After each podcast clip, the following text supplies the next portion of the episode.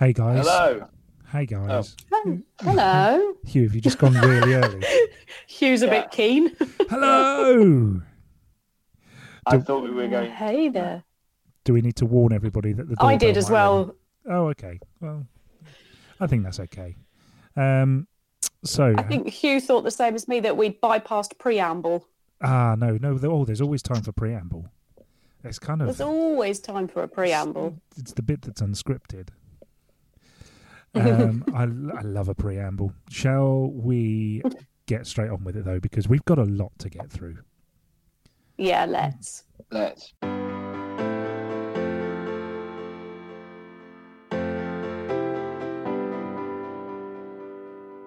You're listening to the Real Reading Podcast.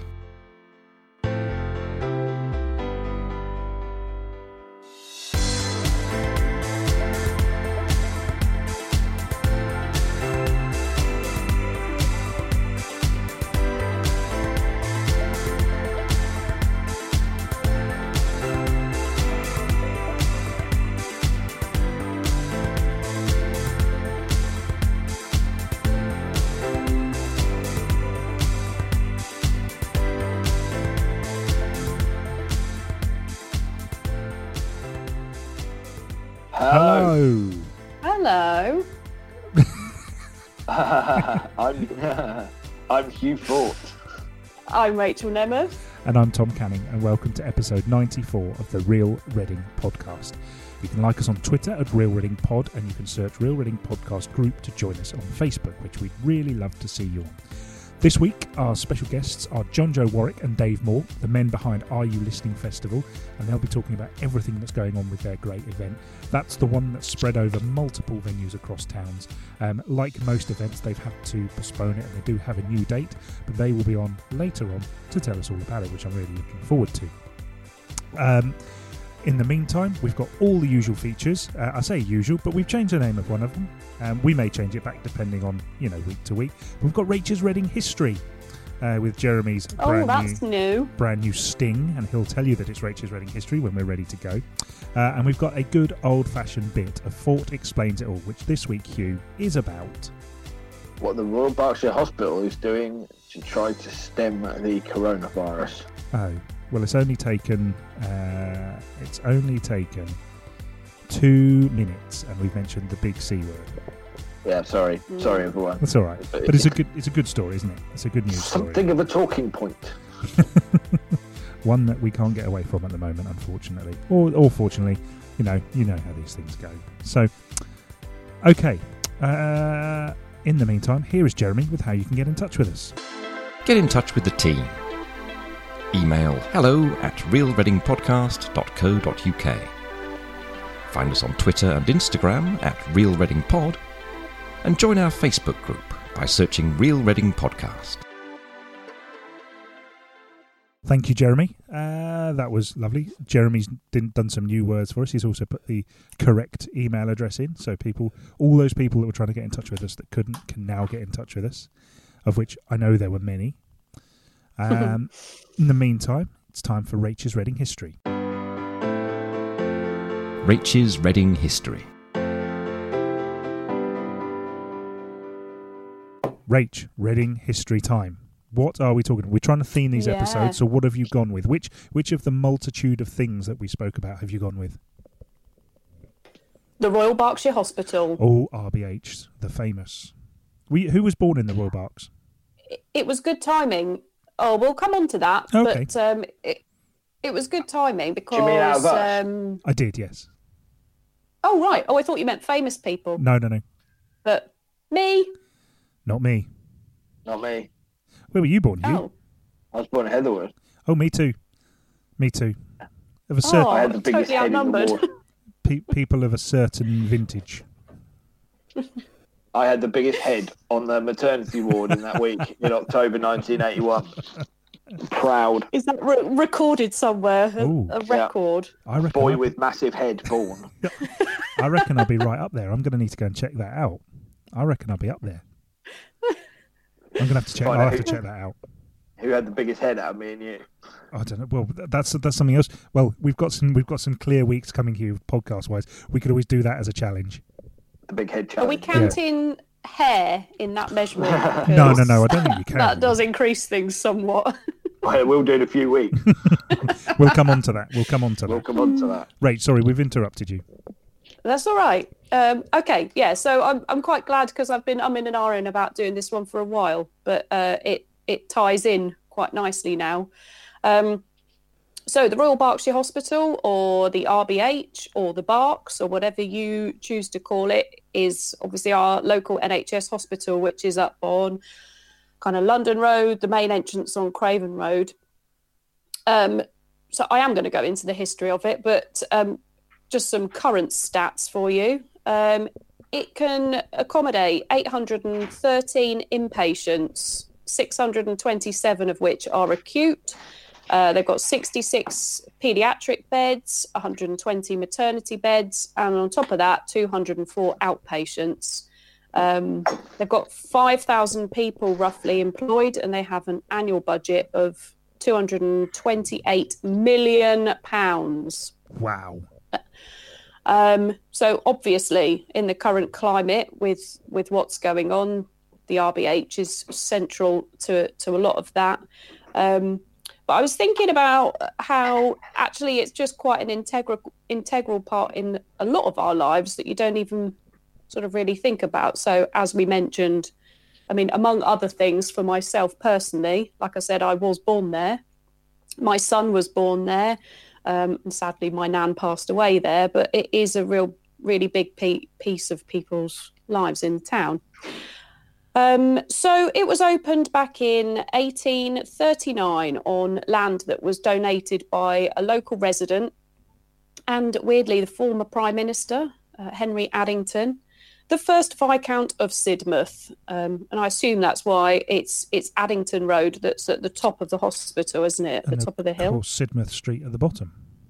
Ah, well, there we go. I think he so, anyway. surrounds it. Yeah. And then Redlands Road down the other side, isn't it? Uh, Coming back so, down the yes. hill. I think And- that. And Craven Road, which I would presume is present named after the former newsround presenter. Oh, this is what I was going to say. And Countryfile. Oh, I mean, obviously, yeah, that must be it. um, it was designed and built by a local architect and builder, Henry Bryant, uh, which again, Bryant's Avenue is at the end of my road, which I Ah. assume that's probably named after him. I don't know. All Gosh, these we're all- connections. together. Hugh, can I assume Um, that you didn't liberate the book of Reading road names from the office before we evacuated? Uh, no, no, I've got some of the other books, but the road names book is there. But I, I'm probably going to go back at some Okay, point. Okay, go get Uh, it. When you go, get it. We'll talk about it. Go get it. Yeah.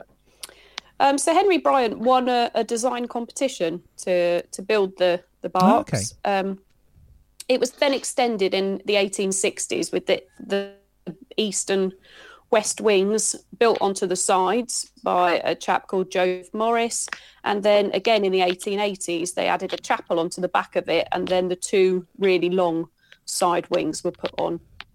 And it, it, it is a bit of a mishmash of buildings, to be honest, isn't it? Different Yeah. ages, different styles.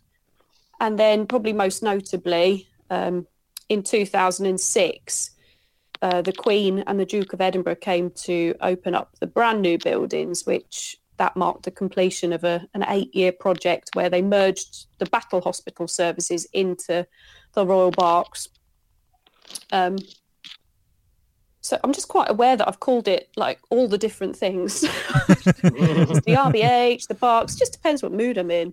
Um, so going way, way back in history, then. Um, so when it first opened, it only had 50 beds. Right.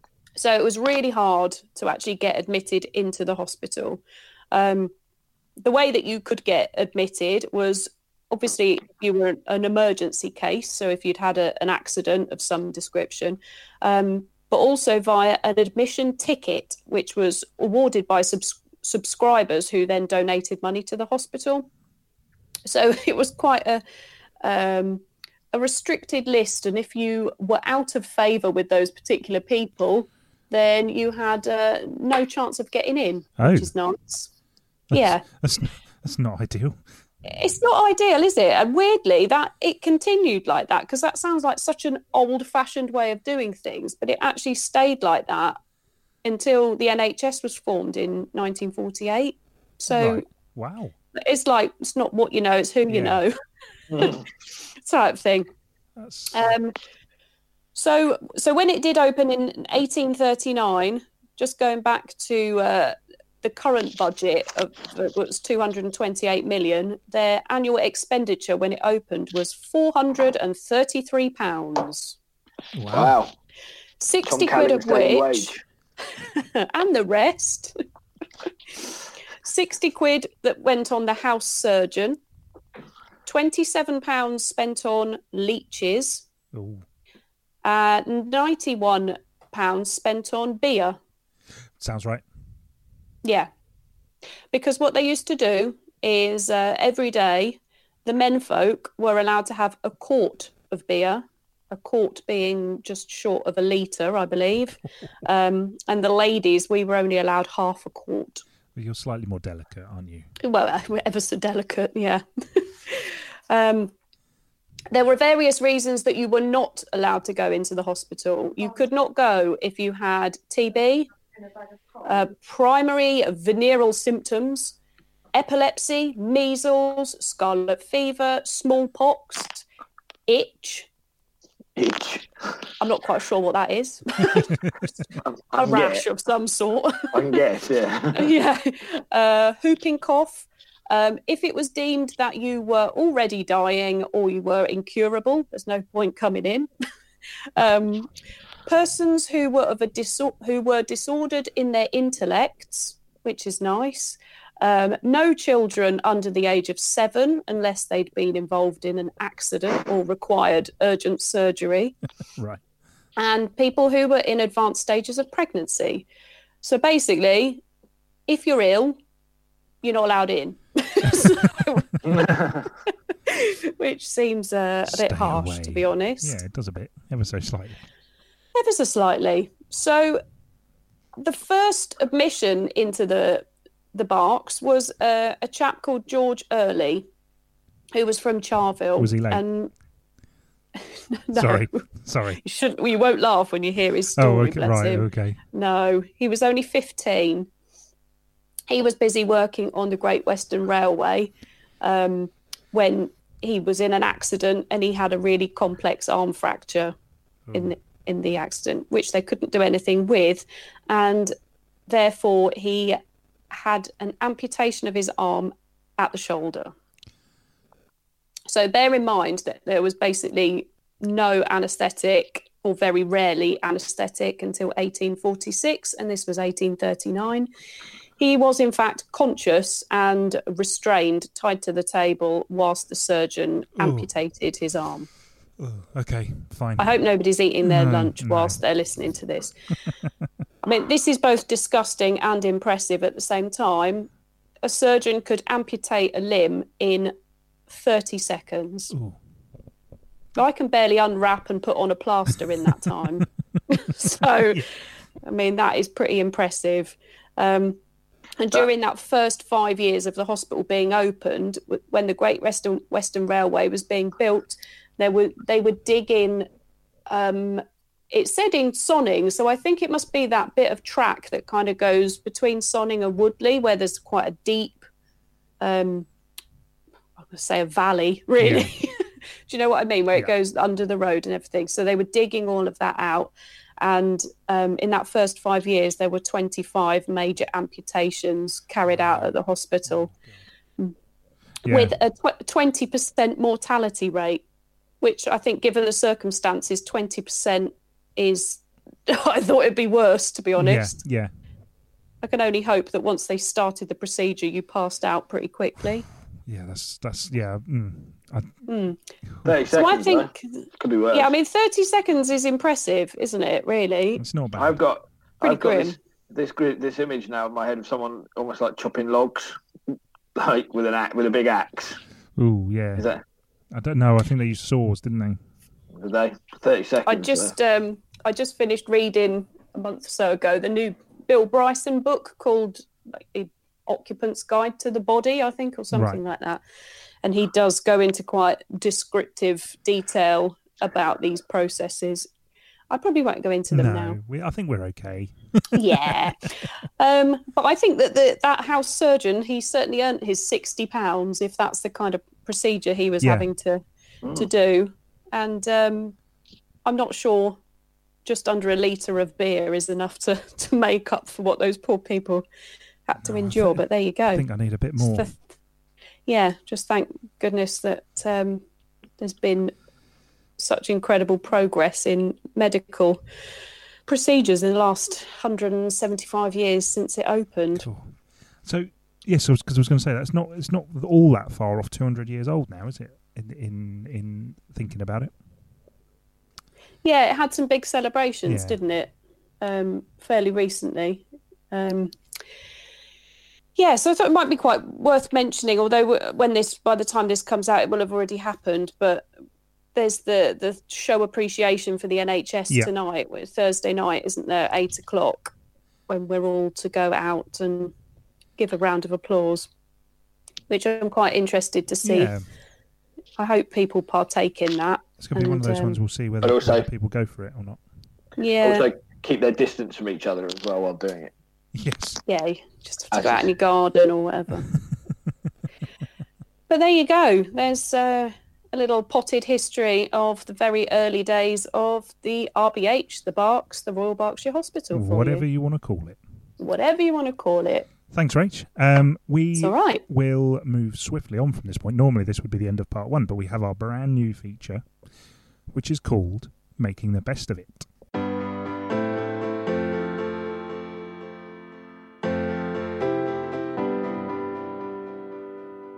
So, are we making the best of it? Uh, hard to know if it's day three or day 11. It really depends on when you started paying attention to social distancing and self isolation.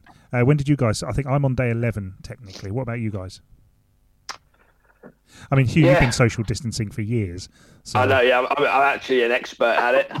I uh, there's no problem with me cancelling my my social uh, No. outgoings. Um, um, I did actually speak to my friends on a video chat last night, Ooh. and I realised I hadn't seen either of them for getting on for a year. So, Oh my Um, gosh. that's true. so uh, Um, but in the meantime, Uh, uh, to cheer things up, here is how the Reading, the Real Reading podcast team are making the best of it. Um, Rach, I'll put you down first. You are making the best of it by doing. Oh, well, so I've carried on what I said last week with doing my runs because that's what Boris said. I'm allowed to go out once Yeah. a day for some exercise. So I'm sticking with that. But the the new one this week was that because, as you know, I go to rock choir, Caversham Rock Choir, and we obviously can't meet up anymore because there's about a hundred of us.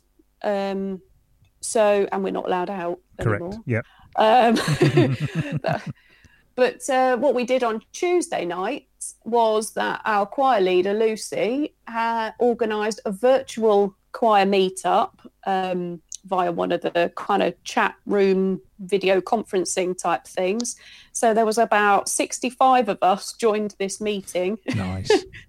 all with our cameras on. People sat there in their pajamas. People sat there with massive glasses of wine.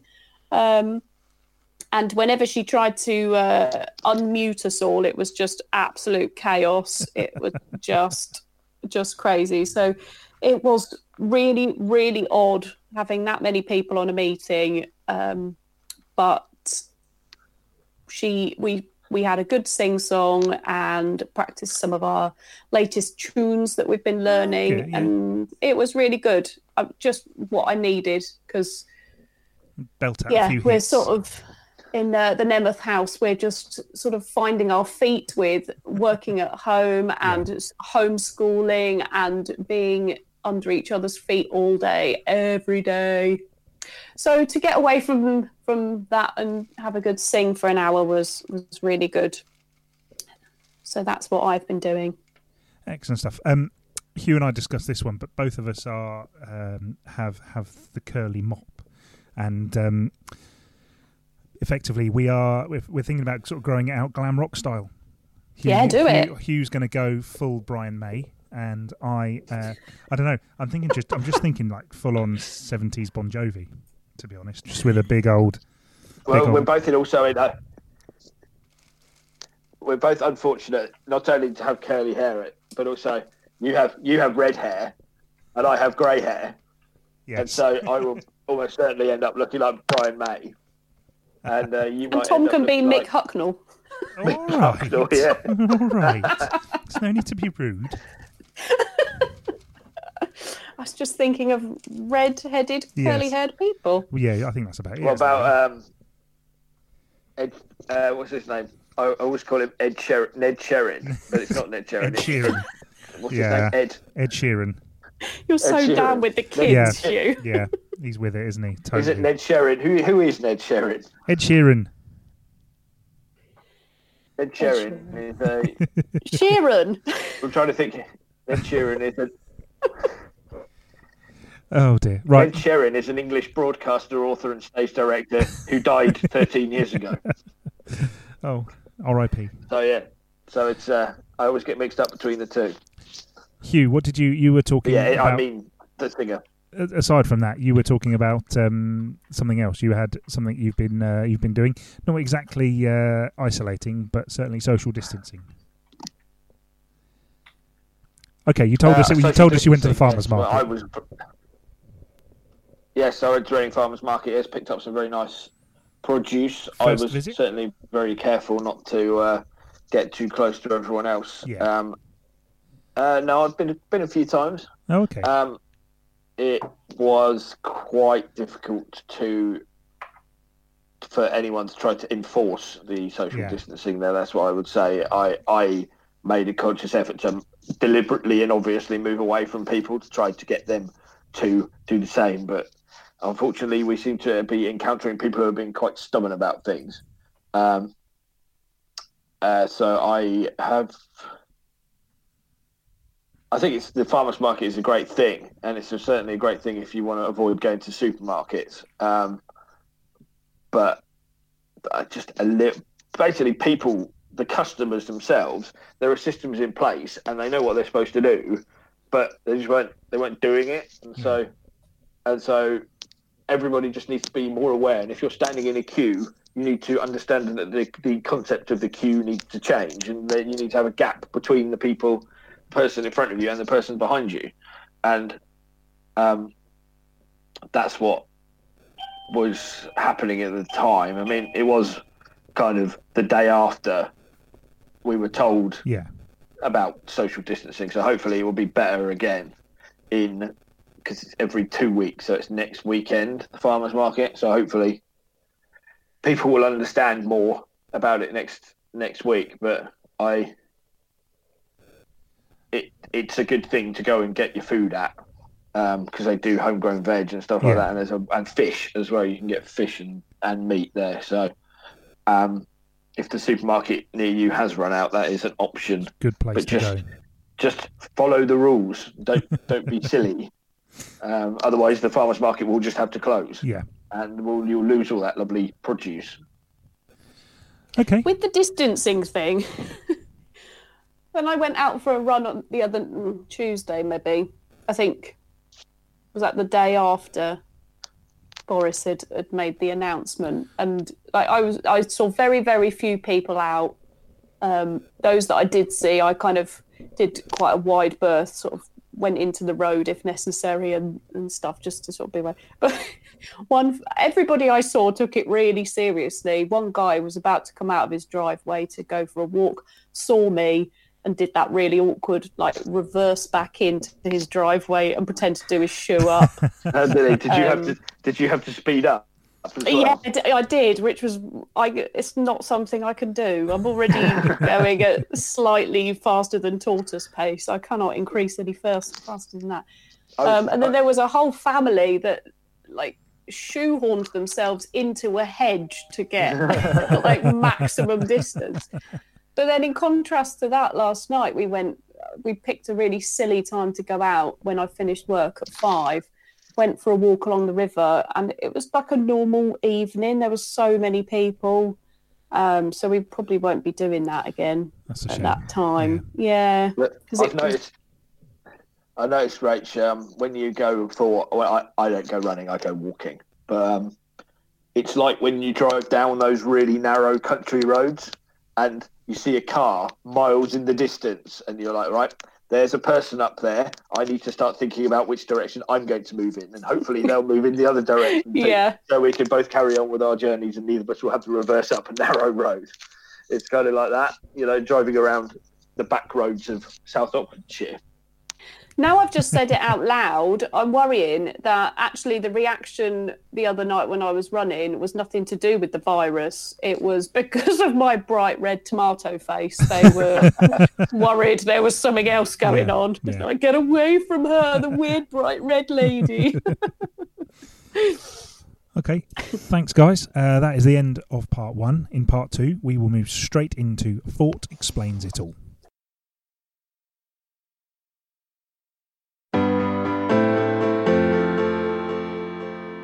This is Fort Explains It All.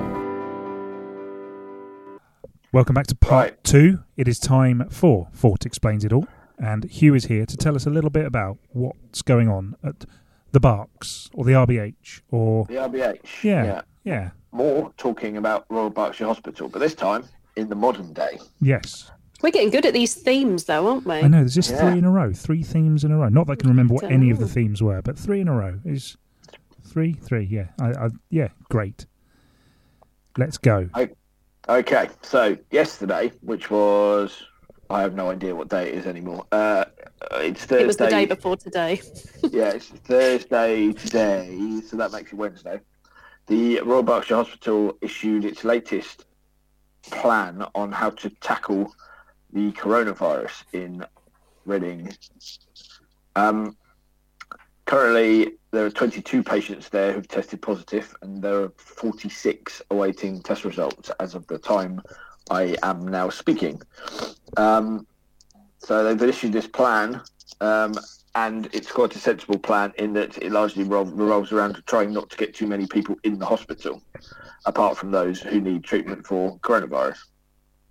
So it revol- there are four key points: reducing the number of people, patients, visitors, and staff on the hospital site, uh, increasing and enhancing the hospital's capacity to treat patients, uh, to reduce demand. So the focus is on the patients most in need of help. And to the fourth point is to look after the hardworking staff and make sure they have equipment, the equipment and facilities they need. Um, what's already been done um, is that they are offering a lot more virtual outpatient clinic appointments via phone or um, video conferencing. Um, they have reduced visiting visitors to one per patient a day. Um, they have changed the layout of the hospital to establish different zones to deal with patients' different needs and keep everyone safe and presumably keep those who have coronavirus as far as possible away from those who don't. Um, intensive care has gone up from 15 to 34 beds, and um, a lot of surgery has been suspended, which is understandable. Unfortunately, people who need operations on their knees and things like that are uh, either going to have to wait or go somewhere else. I would, I would guess, uh, which is unfortunate but understandable. Can they Um, use the operating theatres then for intensive care beds? Because they'll have supply of oxygen and various gases going in anyway, won't they? Uh, I couldn't tell you exactly what they're doing. Um, this is the information they released yesterday. I am sp- speaking to the chief executive uh, for more on this tomorrow on Friday. Um, and the various stories will appear on Berkshire Live shortly after that. Um, I have many questions for him, so uh, hopefully that will be shed more light on what's happening. Um, so in the next period of time, there are more changes coming. So again, focusing on reducing the amount of people coming to to the hospital. Uh, services, other services will be deferred or moved to. They've got an arrange.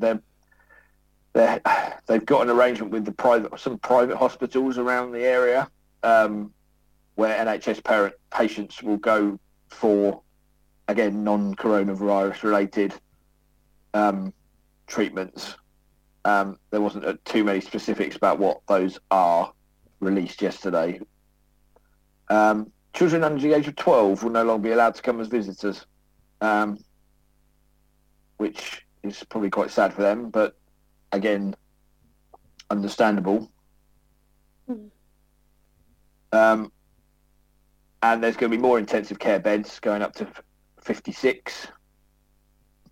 Uh, anyone who desperately needs surgery may well end up having it at a private hospital, as we touched upon. Um, what was interesting about this, I thought, is that it's quite obvious, really. The um, the demand for uh, A and E is down because, Right.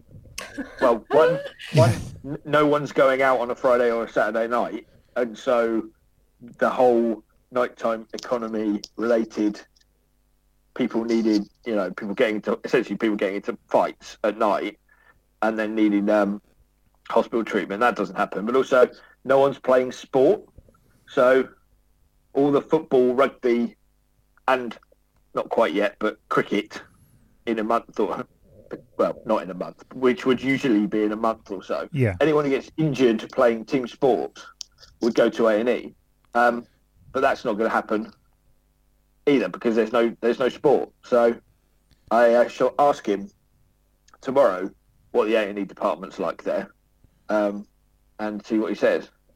But it's an Well, I'd also imagine that because uh, you quite often get things circulating about things you shouldn't go to A and E for, where people are quite Yeah. quick to go there as their first point of call, where perhaps the GP or one one one is a better bet. So perhaps those people, I'm choosing my words very carefully.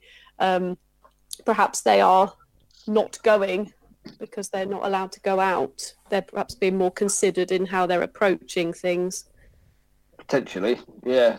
Of course, there's Yes, also there's no there's no traffic accidents. There's no um, pedestrian incidents. There's no, as you as you say, no, there's nothing, is there? So Yeah, all the, that the sort stuff. DIY incidents are on the up there. this weekend, I do, you, imagine- do you reckon this weekend DIY accidents might go through the roof or fall through the roof, Mhm. depending on what sort fall of DIY through the roof, Tom. um, I would per- perhaps guess that they still might be seeing a few children who may have had accidents at home um, while they are at home, but um, I yeah, so yeah, I'll ask him tomorrow about what the A and E is like. I think that could be quite quite an interesting thing. So that um, that um, and they're doing the other thing they're doing is very much looking um, to make sure that their their staff are okay, um, and that includes the frontline staff, so that you know the doctors and nurses, and all that sort of stuff. But even people like um, the people you probably wouldn't think about, cleaners, porters, and the people who do all the paperwork and stuff like that as well, who are still frantically working, no doubt, um, who are doing a no doubt fine job. Um, but maybe don't don't get quite as much of a mention as the uh, the doctors um, there's there's more being put in place to support them, so to keep keep the hospital moving is as efficiently as possible. what It's about all those volunteer people? You know, the, the people that sort of sit at the front desk and on the junctions of the, the corridors, helping people of where to go. And Uh, will they be asked to not come in because they're I- voluntary and I don't know. I'm afraid on that one. I can't remember what they're called Um, now. Friends of the Oh yes, like Friends of remember Royal what it's Berks called. and that sort of thing. Yeah, I know, Yeah. yeah, yeah. I would guess they've been deemed to be non-essential, um, yeah. so probably told to. But arguably, if they've changed the layout of the hospital and who's got to go where, then there'd still be a call for it. True. Yeah. Um, I, I don't know. Is I- the answer? I'll ask. I'll ask him tomorrow. I'll, I, who, Getting a who- lovely big list of questions for your man tomorrow, aren't they? I know. Yeah. I haven't got that much time with him. I don't think so. Uh, um, I'll have to be quick. Probably quite busy, to be fair, isn't he? have yeah, you, have you yeah. mentioned the name of the guy you're meeting, Hugh? Uh, he is Steve McManus, who's the chief executive, and um, I am. Just to be clear, I am talking to him on the phone. I was that was going to Um, be my next question. Are you going up there, or uh, are you are you talking No. to him on the phone? No, uh, like no, I, I very much would be counted as a person who probably would not be allowed into the hospital. So, so it's on the phone, which is fine. Um, I I expect I'll get maybe ten or fifteen minutes with him. Yeah. Um, it's already the interview's already been rearranged twice, I think. So hopefully I'll get it tomorrow. But obviously, Okay. he is a very very busy man, and uh, he is. Um, they're all doing NHS staff are all doing a, a remarkable job. So we need to um, Yes. we need to always remember that and um, Stay at thank home. them. Thank them by doing is what they tell what they ask of us. Yeah. Yeah. and you know, the sooner we all do that, the sooner life might turn, res- turn go back to something resembling normality. But I Not just yet. can't can't understand why people just aren't adhering to it. It's just for a few weeks.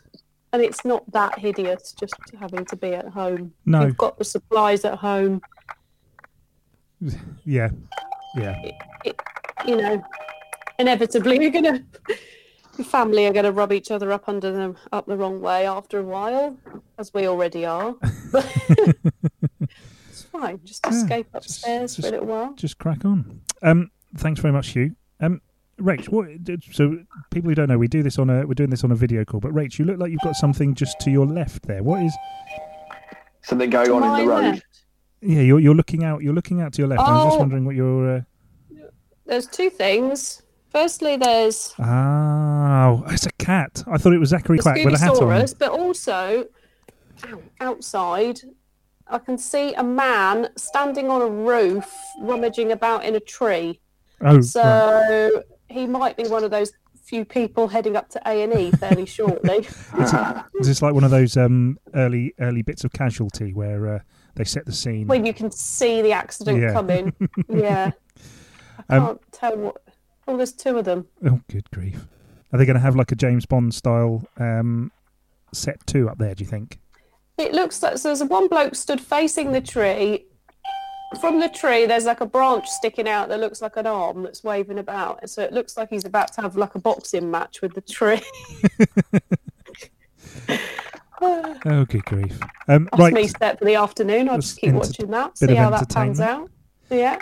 Well, thanks very much, Hugh. Thanks, Rach. Um, Hugh is Hugh is both typing away and uh, it's just if anybody doesn't know what the ding dongs are in the background, Hugh is uh, working from home in his girlfriend's shop.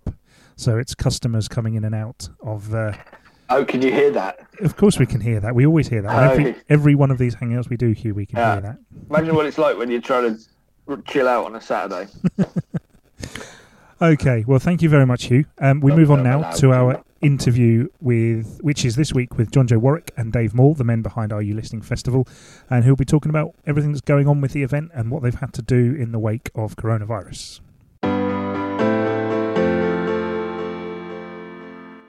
The Big Interview.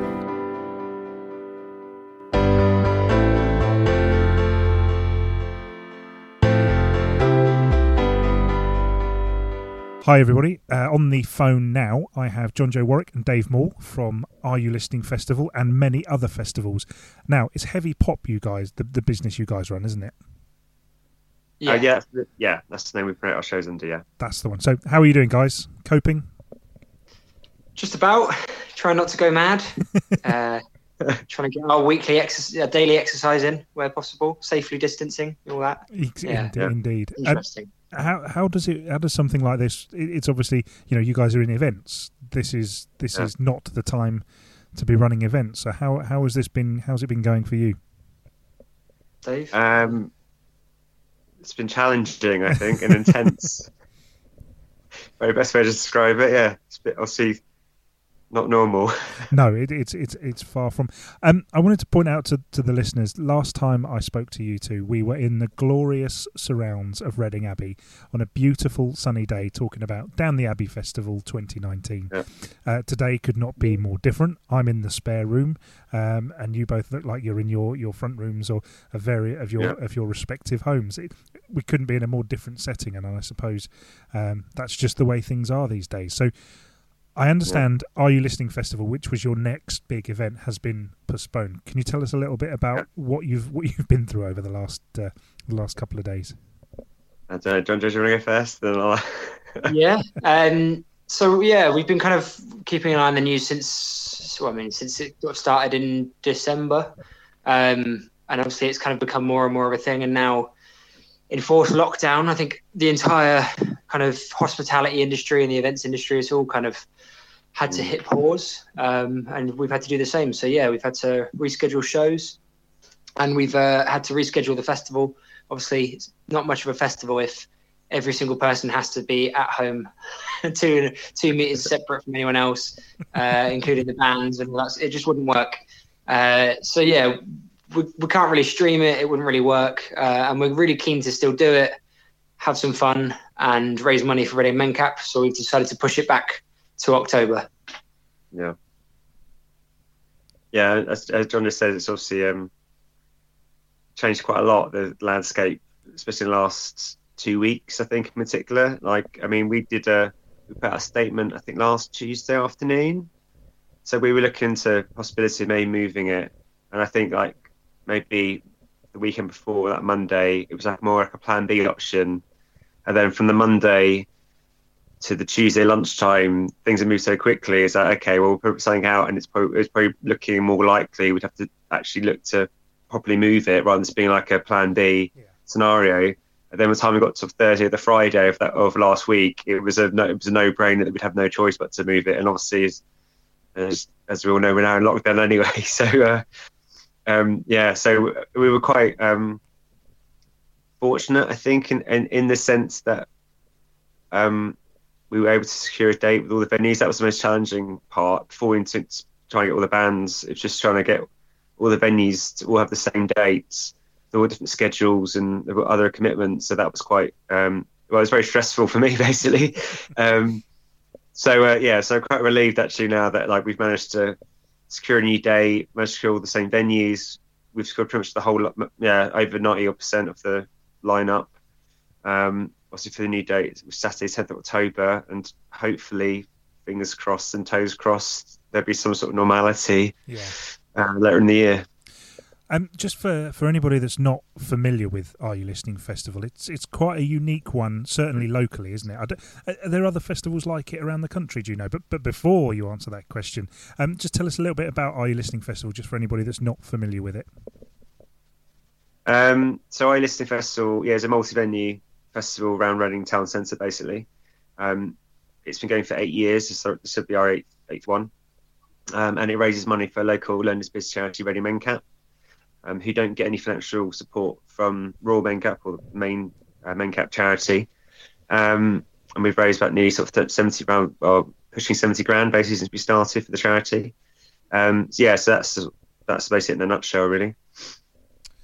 Um, yeah, and, and, are you are you are you aware of sort of other festivals like it around the country? Is it, is it something that, that's quite common elsewhere, or is it is it fairly unique? Uh, there's a there's a few around the country. So there's a, a, massive festival called Great Escape that takes over Brighton for a weekend in May normally, uh, and they've just pushed back to next year. But that, that's a a much bigger version of the same thing, kind of listening on steroids. Uh, and then I guess the big famous one that globally is South by Southwest that kind of takes over all of Austin, Texas uh, again, you don't really get one ticket and get to wander around, so it's a little bit different. Um, but yeah, those are kind of the the models I guess we've, we've based it on. But yeah, I mean, this year the lineup we had set up would have been about seventy bands and DJs across nine stages, I think. So yeah. it's quite a it's quite a jam packed day. So you get your wristband, you can go anywhere as long as there's capacity. Um, and in theory, I guess you could probably see most of you know you could see one song by 30 bands or you can kind of at least get 10 different acts in and quite a few people have, have like a completely different experience because you'll go to different venues at different times and you'll mm. have the same festival but you will have seen a you know a completely different lineup. So obviously with the with the postponement what what's been the reaction to people who were planning on attending attending the event? Um, what what's the situation with tickets and people who've already who've already purchased them? Um, I think that I think people were kind of expecting it to be honest um, I think some people maybe thought it wouldn't happen at all. So I think I think there's a mix of kind of I think sadness that's happened and the, probably a bit of relief and happiness that it's still going ahead. Um, in, in terms of the tickets, I mean, we were up till about two weeks ago, we were on course for a sold out festival. Like it was going really, really well. And then uh, obviously, you know, bigger events have, have taken that over since then. Um, so at the moment, like the sales are the same. No one's as far as I know, has asked for refunders yet, and I think a lot of people ready to see, but you know, time where they can, you know, make it. I guess. Um, And I think as well because we've got the charity element and the fact that the festival's going for a number of years now, we've got quite a loyal festival Yeah. fan base. I mean, there's a you know there's been a few. I've seen a couple of sort of keyboard warrior comments, you know, which aren't very helpful, but most people on the whole have been very positive. You know, I saw um, something today that was uh, a couple of comments, people saying, "We'll be with you whenever you're ready to go ahead" and stuff, which was like really heartwarming. I think, Mm. yeah, the fact it's for charity, the fact it supports loads of local bands and brings in a few bigger ones. I think a lot of people want it to happen, however it however it can. So I think we've got a fair bit of uh, goodwill. Excellent stuff. It, it's one. Um, it's one I'd like to get across at, at some point. Um, being being so so at the moment, my uh, my my wife is is pregnant at the moment. So by the time that the festival comes on, I might struggle a little bit more. So I was kind of looking forward to, to the earlier one, being able to kind of have a good wander around. That would have been that would have been quite good. But I I suspect there's a few people in similar situations. But I guess um, in terms of Dave, you mentioned you managed to kind of get most of the Mm. lineup to be able to play the later date. Is that uh, so? Where was I going with that? Let me think. Um, so yeah, is it that was it about ninety percent of the lineup? I think it's like, I mean, maths is not my forte, but I think it's probably over 90%. I think I'm, I'm still waiting to hit back, um, still waiting to hit back, I think like two or three acts, but like at the moment, I think we haven't even lost even 10 bands. Like pretty much everyone is, Yeah, is still there. I mean, you know, ideally, obviously, well, obviously, ideally we'd be going ahead in April like normal. yeah, Um, and I think I was kind of hoping, I think we were kind of maybe we'd have more than options with the dates, but it hasn't worked out that way. So, because the deal scenario, go, here's know, here's like three alternative dates, and then you kind of hope that everyone can all do the same date. um, but I think the, the fact that the date we've got and most of the acts can can do it, you know, I'll take that. You know, that Yeah. could have been a lot worse. You know, So it's a bit like when you have to send out one of those one of those sheets and you to to the family to try and work out the days that they're all they're all um they they're all available to get together, and there's always one or two who miss out. That sounds sounds sort of similar to that. Exactly, and you're, you're talking sort of 70 bands. Some of them have got like five or six members, so there's hundreds and hundreds of people to try and get in. uh, You know, venues, the techies, or you know. I'm glad I wasn't involved in doing that. Dave, Dave, I'm sure it's put a few grey hairs on your head. yeah, it was. Um, it wasn't the conversations you want to be having with people. You know, in a No, it was already a very stressful situation. But I mean, there's some, uh, I guess, some solace in the fact that you know, I wasn't the only one in that boat. Do you know what I mean? Yeah. Um, how are- how are you guys passing their time at the moment? Uh, just in terms of obviously you know events and, and things like that are not are not happening. How are you guys passing their time? Um, try not to go mad. I think is a is a good one. So I mean, I mean, I'm still doing bits and pieces of work. Obviously, um, still working on some of the shows. We are looking to postpone or, or move, and so there's bits and pieces. But obviously, this work this week has not been a normal working week compared to you know how it would have been say a couple of weeks ago. So I think that's what from that. I mean, I think from my point of view, for better or for worse, I'm quite used to working quite a lot by myself. Yeah. So uh, I think I'm coping better actually with some of my friends who normally just go to the office with you know big offices or whatever every day of the week. So so that's that's something. I'm also trying to get my uh, one piece of exercise that I'm allowed a day. Trying to get that in. I didn't I didn't, I didn't really go out properly yesterday. Like literally about like five minutes. So maybe that counts as two. I don't know. Um, what No. I'm finding weird is that when you, um, at the end of the day, when you go to lock up and the front door's still locked because you never opened it in the morning to go out or anything, I'm, I find Yeah, yeah, yeah. trying to get my head around that a little bit. But I'm also running out of ketchup, so uh, which is a major concern of mine. That's serious. That's real serious. I'm worried about what I'm going to have to do as far as a haircut. I'm sort of sizing up my razor and stuff. Am I just going to have to go full sort of full metal jackets, shaven head, or I'm at the moment. I'm looking at Argos and I'm thinking, right, I need to get myself a, a rate, uh, like a, a shaver, and I'm thinking number four, number four all over, just because it's it's a pain. It's a pain. Keep it simple. Um, John Joe, last time I saw you, we I, I said to you um, it'd be great to get you on and co-host the podcast with us, yourself and Dave, and that was when we were down the Nag's Head, and I, I was I was quite impressed when you managed to remember the conversation the following day. But um, I will certainly try and as soon as we're allowed to, as soon as we're able to, we'll get you in to um, come and co-host the podcast with us, like we did with Pete Wheeler a few weeks ago when he came in and um, and and joined us. It'd be lovely to have you guys in to do that with us. Is there anything you wanted to add just before I wrap things up? Uh, just that, yeah, tickets are still valid. We've put tier two tickets back on sale as a kind of thank you to everyone for being supportive. So we had gone up to tier three. This all happened. We've we've Yeah. gone back to tier two, um, and we're just hoping people will continue to buy tickets uh, so that we can go ahead and, and make it a great party. I think when this is over, everyone's going to want a bloody big knees Yeah, up. yeah, Uh, are you listening? Why not? indeed. Dave, was there anything you wanted to add? Not really. I think to echo what John Joe says, you know, like, um, so we really appreciate everyone who's already bought tickets and supported the festival and the charity, and and hopefully, um, you know, with things a bit more normal, you know, we can sort of build on that and have a great October. And um, you know, hopefully, we might be laughing about this in a year or two's time. You know, who knows? Oh, do you remember last year when we were all at home? I can imagine Yeah. in a year's time we're sort of, oh, do you remember remember that time we all spent at home up by ourselves? I wish I'd used it a bit more wisely. I reckon that's something we're going to be all thinking about in a, in a year's time. But anyway, thank you very much, guys, for coming on and talking to me. Uh, and we'll speak to you soon, I hope. Yeah, thanks very much, mate, and catch you soon. Yeah, indeed. Cheers, Yeah, guys. The Big Interview.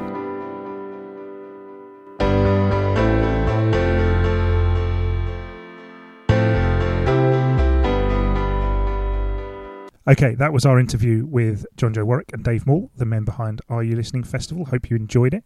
Um, up next, we have reinstated it because we missed it so much last week. It is everyone's favourite random question. The random question. So, uh, Rach, you, who's got the mug? Uh, you, I'm hoping. I have the mug. Oh, there it is. there I've got he a, is. I've got a mug. Uh, A- yeah. Actually, no, I don't even have that. So, um, yes, I came up with some more random questions. Uh, I noticed after our meeting yesterday that neither of you came up with any new random questions. Mhm, Just saying. Yeah. Okay, you ready? Ready? Ready. Here we go. Um, hang on. I can't hold the microphone and undo it because I've these are on sticky back. These are on sticky notes, and they I've stuck them together because I thought that was a good idea, and now I've changed my mind. oh, okay, right, Watching you on the video trying to undo that. okay. Can you see that? Mm, Not really. Favourite? Favorite Something. song. Oh, gosh. What's my favourite song? What's Favorite. that got to do with Reading? Nothing. Really? Nothing. Okay. But y- what's your, what's the favorite song you've ever had when you've been in Reading? In Reading. Yeah, just you know.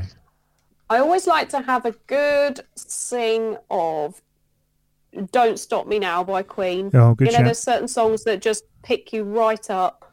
Yeah. Ooh, yeah, Um, I, I, I want it all by Queen is one of my Yeah, one of my favourite ones. It's uh, it's got a it's, it's got a lot of things I like in music in that song.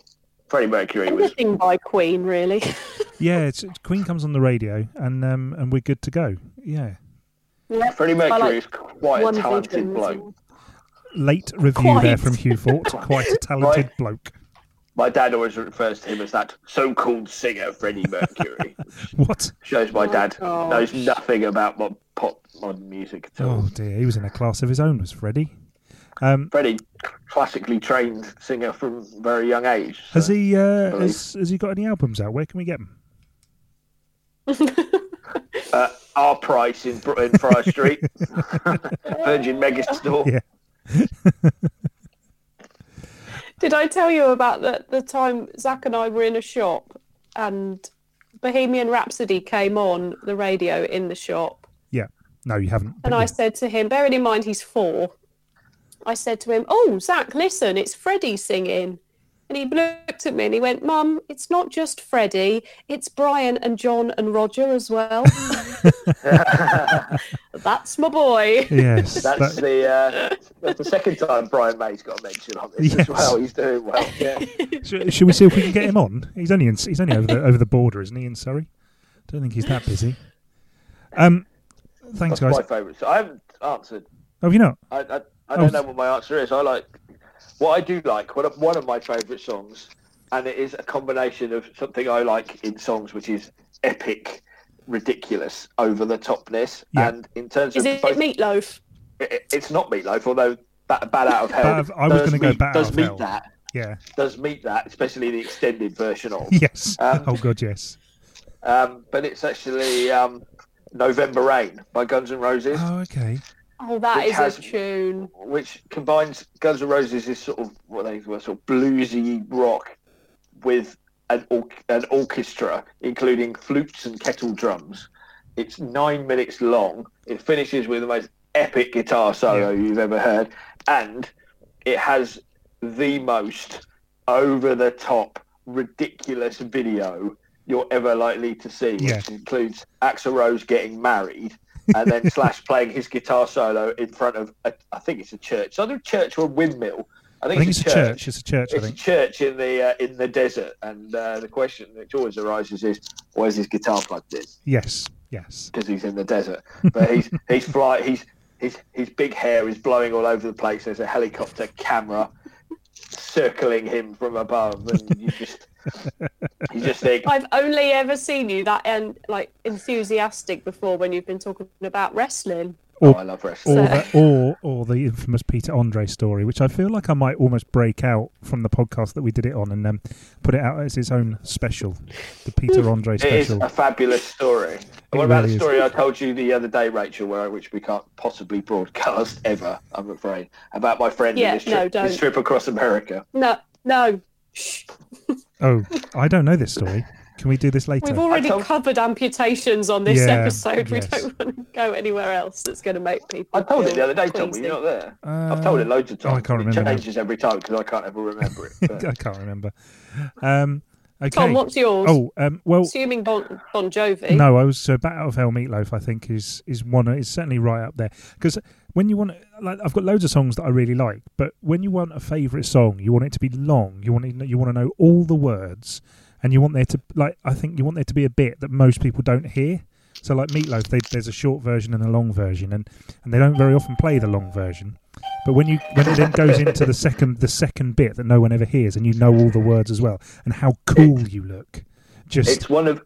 I'm, I'm trying to think of how to explain this, but if you uh, were to turn on the radio and hear the long version of Bat Out of Hell playing, it's one of a few, a, a unique bracket of songs where you know exactly what's happened to the DJ.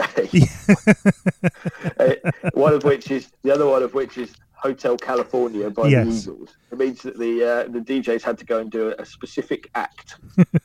Isn't there a longer version of Layla as well? I think. There's yes, a- there there's is. a- Yes, that's, that's another one. Yeah. Um, the other, the, so I would imagine you were all sat there thinking I was going to say "Living on a Prayer" by Bon Jovi. I don't. Yeah, overrated. assumed. I can't stand "Living on a Prayer" by Bon Jovi. I think it's mostly because it's overplayed, but it's just, I don't know, it's just, just, just no.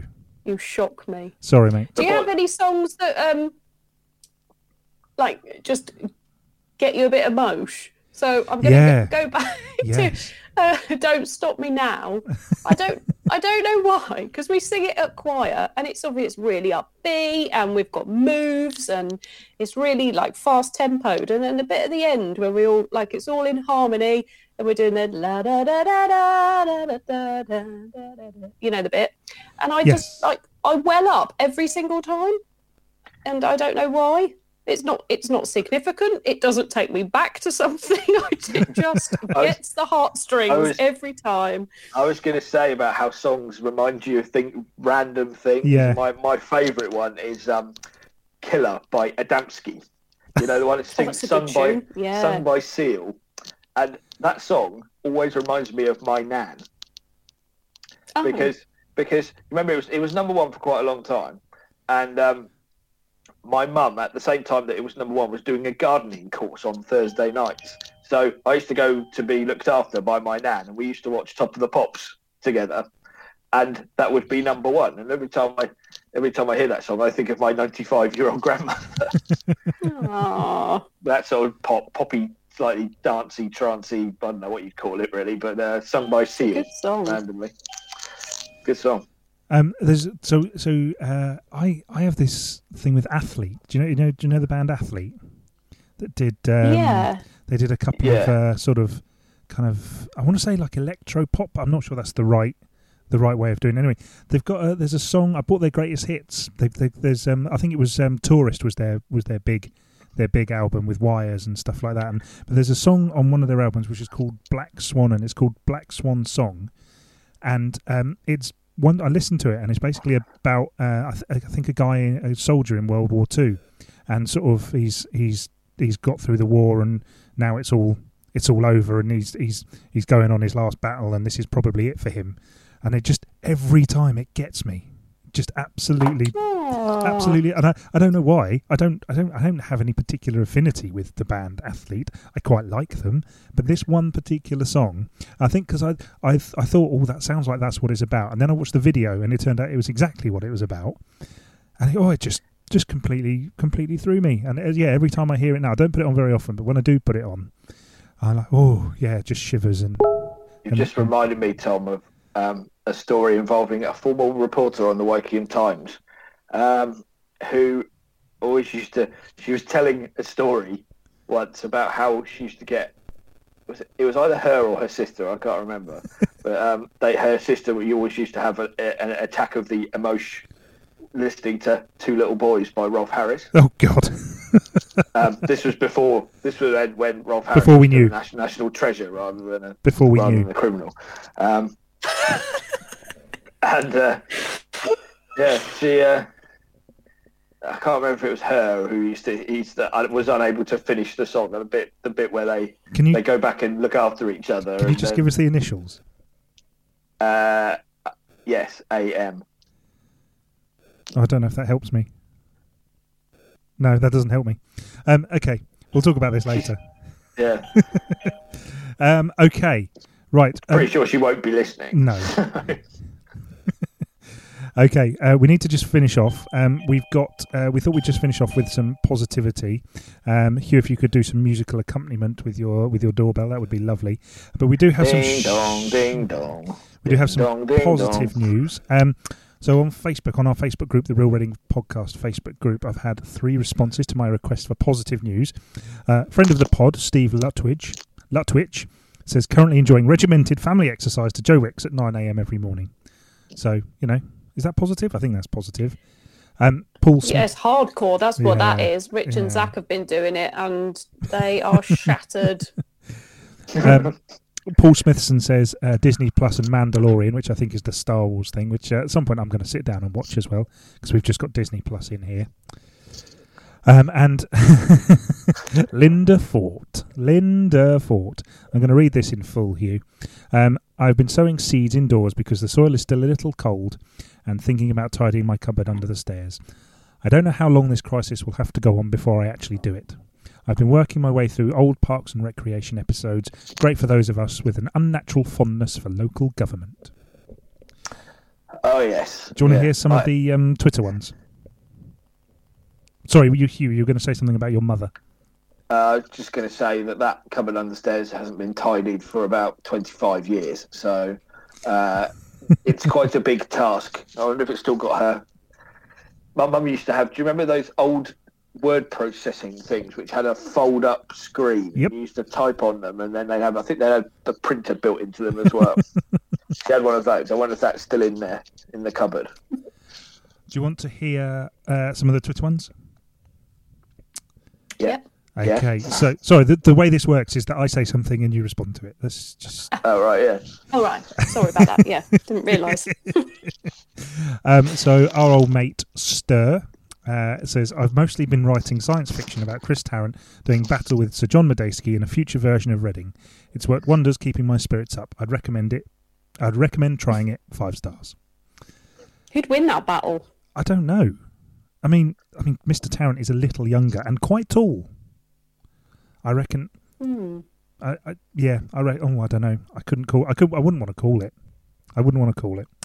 Um, Councillor Ashley Pearce says, "I bought three mini footballs for my 14-month-old twins to play with.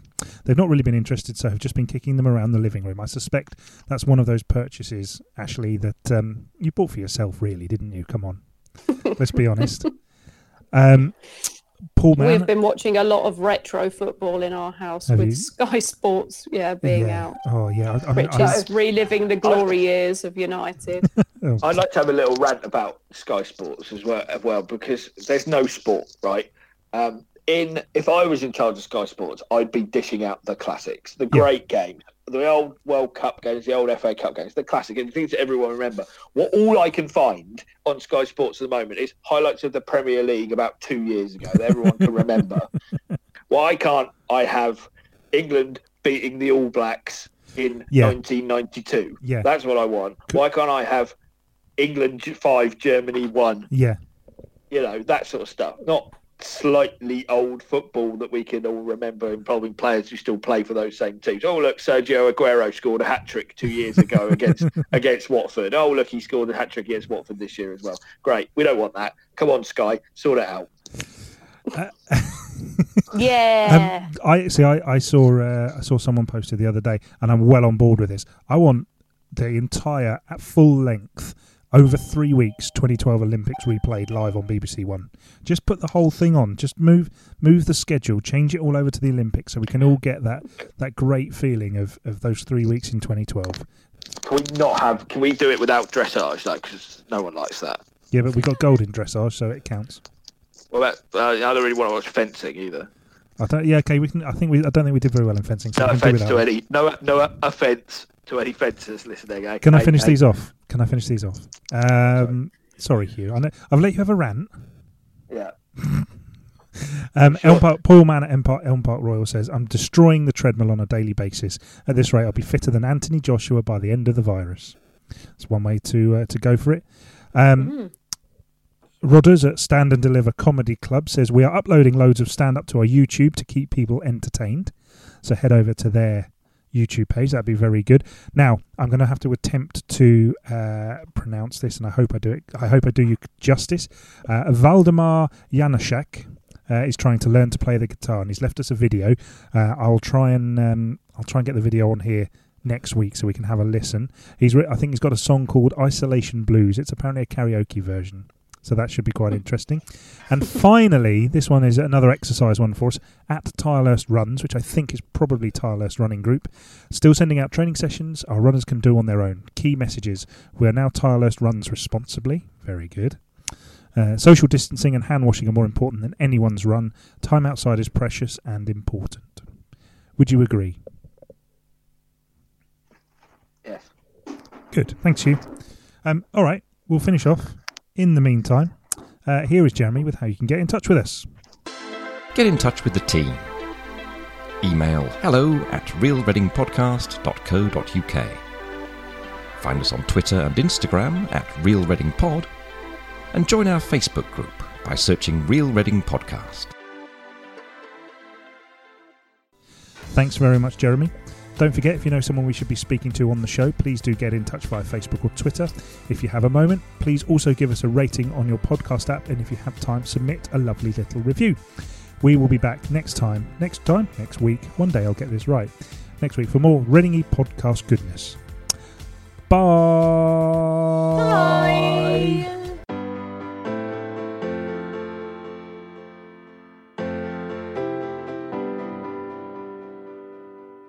You're listening to the Real Reading Podcast.